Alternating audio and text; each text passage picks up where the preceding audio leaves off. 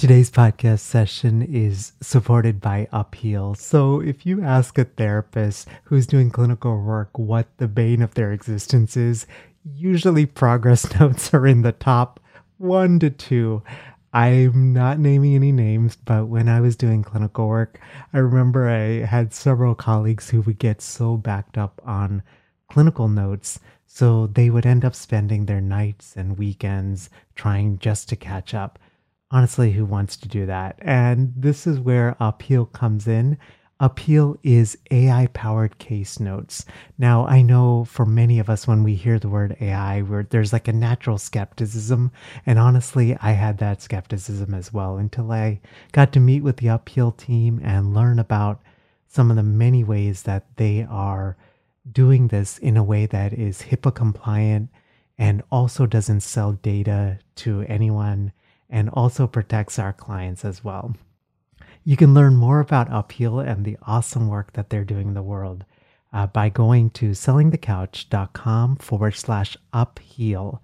And upheal is, is spelled U P and then H E A L, all one word. And at checkout, be sure to enter the promo code COUCH25, C O U C H and the number 25 to get 25% off your Upheal plan for the first two months. Hello, hello. Welcome to session 311 of Selling the Couch. So, this is part two of a solo podcast session. Part one uh, happened two weeks ago. So, if you haven't had a chance to listen to that one, uh, be sure to check that out. If you are thinking about creating an online course, I know that many of us may be thinking about that right now in the midst of the pandemic and in a post pandemic world, whether it's just to diversify our income uh, beyond therapy work or uh, just to feel like we have a bigger message to share and we want to be able to share that in a different way uh, beyond just our geographic area. If all of that sounds awesome and you've been thinking about creating an online course, I just wanted to invite you to download the free A to Z online course guide. Uh, I launched my first online course back in 2015 to a $297 first sale and through a lot of just hard work and uh, a lot of trust in colleagues to purchase the course. we've now had over 275 of our colleagues purchase the Healthcasters podcasting course, and I've learned a ton about what it takes to launch, grow, and scale a podcasting course and a course in uh, in general. And uh, that guide just has a lot of helpful information to help you get started. We're also launching something called Online Course School.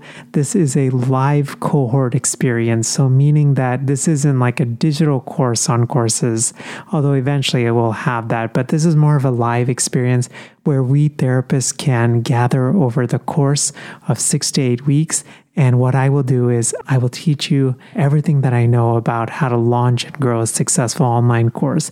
We'll start with your idea and how to validate your online course. We'll then work through what your lessons and modules and all of those different things will look like. We'll actually take time and and actually do exercises to get those down. We'll come up with your course title and your subtitle uh, in a way that your students are excited to want to purchase that course. And then we'll talk about actually how to record and market your course as well. And you'll be joined with others in community, and you'll have an accountability buddy and a bunch of really awesome stuff. And uh, if any of that sounds awesome, I encourage you to download again the online course guide over at sellingthecouch.com forward slash online course guide. So we'll get right to today's session as I think this, this episode will make a lot more sense. So I, as I shared in that episode, I had a pretty recent, pretty big milestone. My Healthcasters podcasting course passed the $300,000 revenue mark. And I was reflecting a lot. I started this course back in 2015. I was reflecting a lot on the course creator journey, and I realized that there are some things that seem obvious, but they're not so obvious. And what I wanted to do was between that last episode from two weeks ago and this episode is share 10 of the things that I've learned as a course creator. So the sort of first five, uh, just so that we're kind of on the same page, is deciding between a skyscraper versus a strip mall Second, focusing on one marketing channel versus jumping around. Third is just remembering that less is more. Four, trying to be a niche of one. And five, not obsessing with gear, especially initially. Now, sort of the sixth point that I wanted to make is that you know there are a lot of different marketing channels out there. And i and, you know when i have a lot of conversations with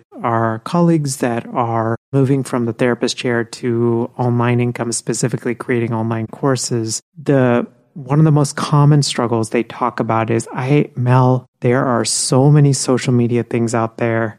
I don't even know where to get started. Or they say mel i hate social media. I have zero desire to be on it. What do i do? kind of thing right? And if that's you, especially in that latter category, I would encourage you to check out webinars and learning to do those really well. And the only reason I say that is we as clinicians, I feel like we're really, many of us are like really good teachers. And the other thing is, as course creators, I think we're really good and natural teachers. And I think webinars lead or are magnify those strengths because you're essentially presenting something. Ideally, what you're presenting is something related to your online course that is high value, that's genuinely helpful. And at the end of that webinar or that workshop, that you're inviting your potential person who's watching to sign up for your course, right? And it's it's really nice to just to be able to present something that you're passionate about for like 60 minutes or 90 minutes and then field questions. And the other kind of benefit of ever uh, for, of webinars that it's hard on other social media platforms is that basically you can run them as evergreen, right? And then sprinkle in live webinars when needed. So in other words, you can once you get your feet wet and you've done several of these live webinars, what you can actually do is just you can actually just do this through Zoom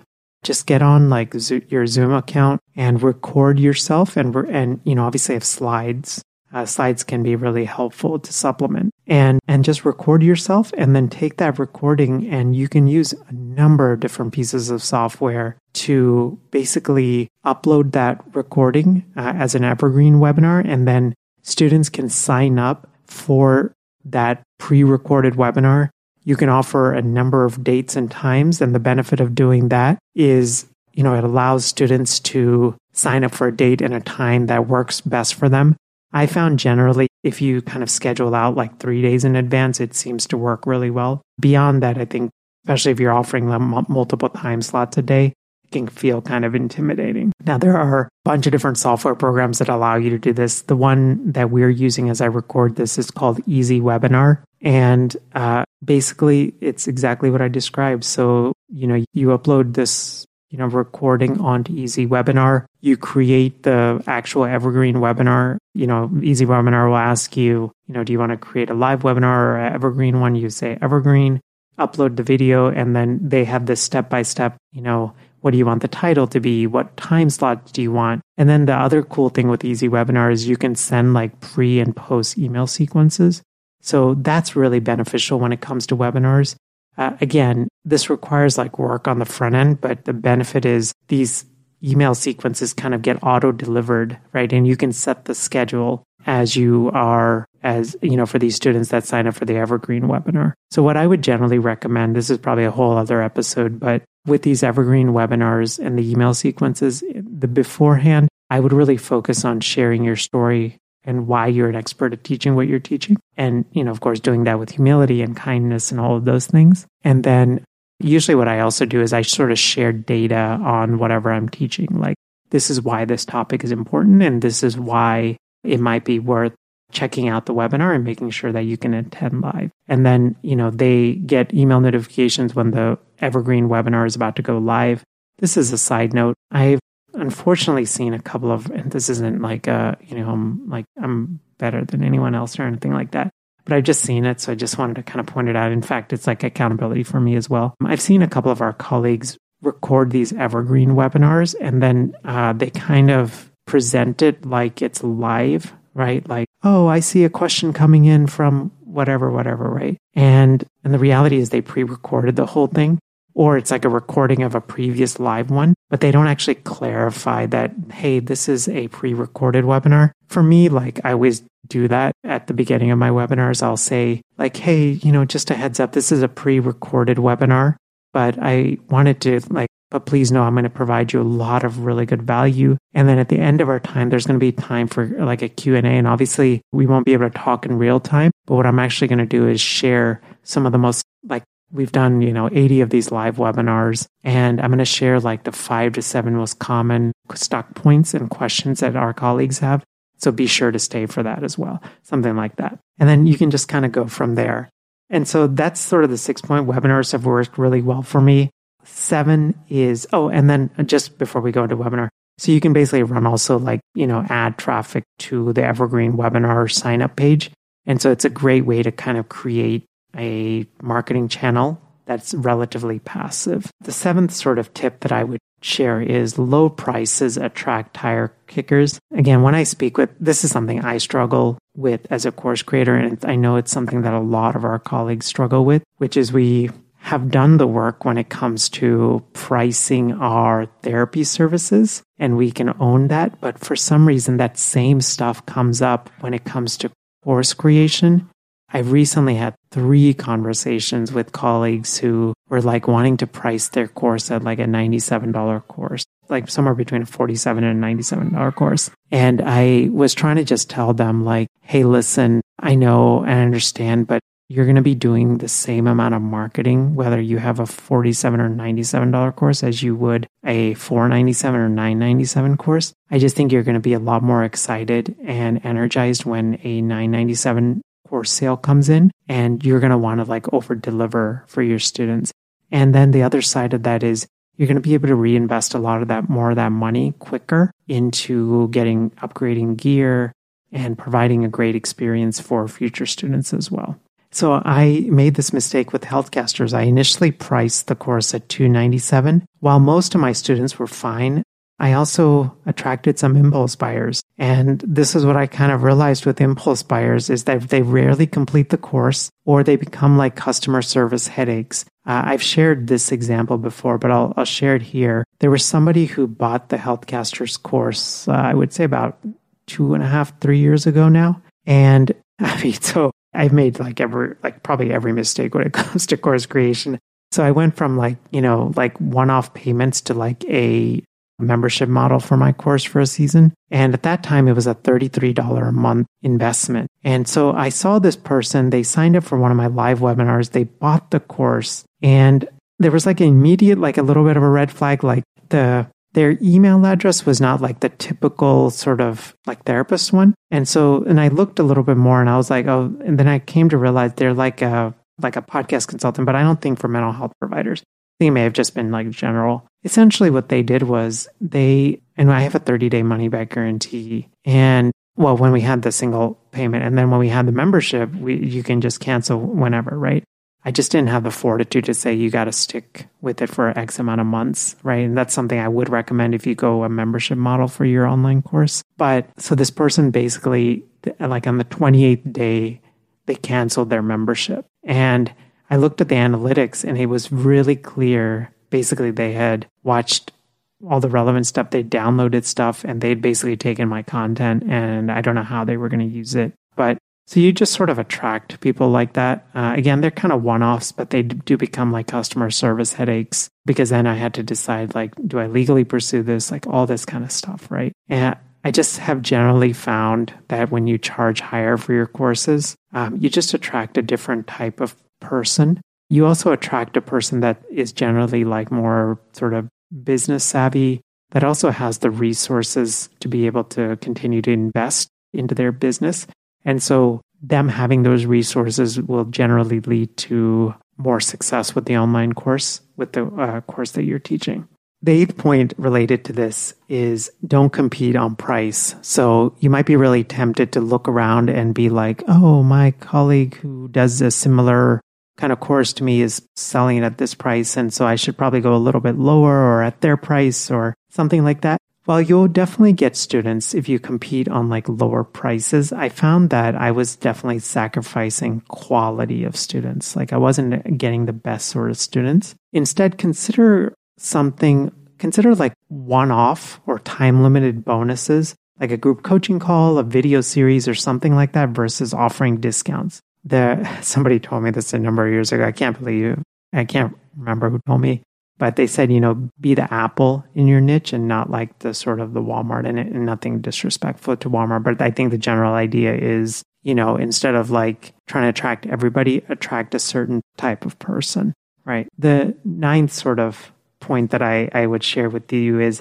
have an easy way to gather testimonials. So there are a lot of different tools out there. We use testimonial.to and if you would like to support the blog, uh, that link is over at sellingthecouch.com forward slash testimonial. And uh, for Easy Webinar, Jeffrey had to mention a little earlier, that's sellingthecouch.com forward slash easy webinar. Uh, I've gotten to know Damon, who's the founder of Testimonial here through Twitter out of all places.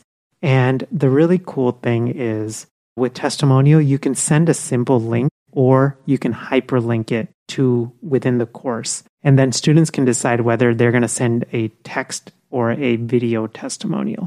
So it's like super beneficial and, and just a, a cool way of looking at things.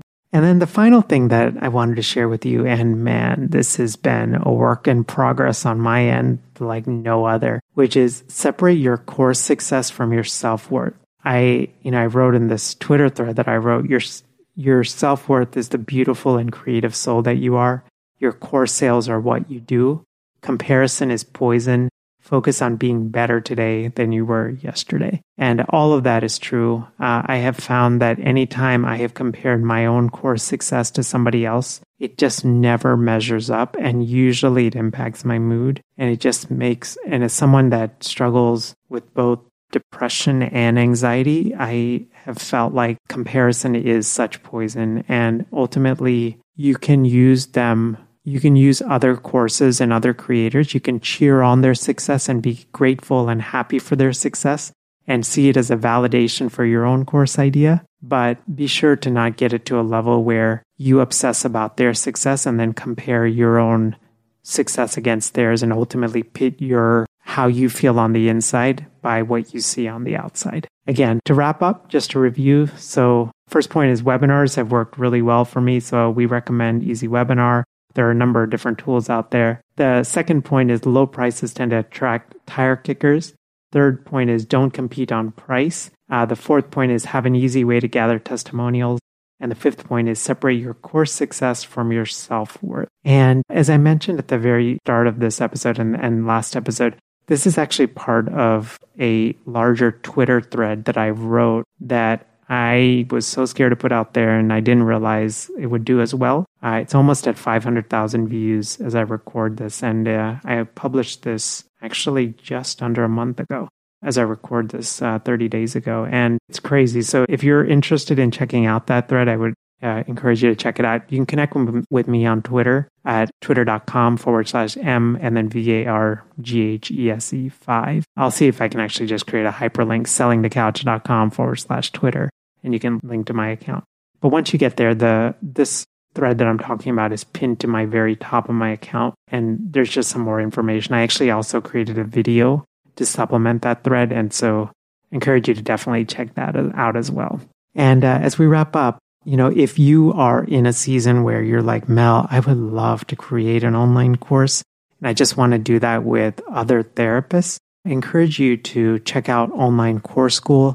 This is our live experience for therapists who want to create an online course but just don't know where to start. And the reason we created this as a live experience as opposed to like a traditional digital one is because the online course creation journey and creating it is, I mean, it's such an act of it's an act of love, but it is also extremely terrifying. And uh, we felt like having a place where we clinicians can just sort of navigate the things that we have to figure out. We just thought it would be an awesome place. So basically, we'll take your course from an idea, we'll validate that idea, and then we'll create lessons and modules. We'll work on your sales page. We'll show you lots of tips and strategies on how to record quickly and efficiently your online course. And then by the end of the time, you'll be ready for your first paying pilot students. You can learn more about online course school over at sellingthecouch.com forward slash online course school. Have a great rest of your day, and I will see you next time. Bye. I wanted to invite you to download the free online course guide if you are thinking about launching an online course and just want some things that have been helpful uh, for me and some of the tough lessons that I learned along the way. You can again download that over at sellingthecouch.com forward slash online course guide. And as I mentioned right at the beginning, we're actually starting a live cohort called Online Course School. This is a great opportunity to join with other therapists to validate and launch and record your online course. The best way to find out about this and to keep updated when the cohort launches is to download again the online course guide over at sellingthecouch.com forward slash online course guide. Thanks for listening to the Selling the Couch podcast. For more great content and to stay up to date, visit www.sellingthecouch.com.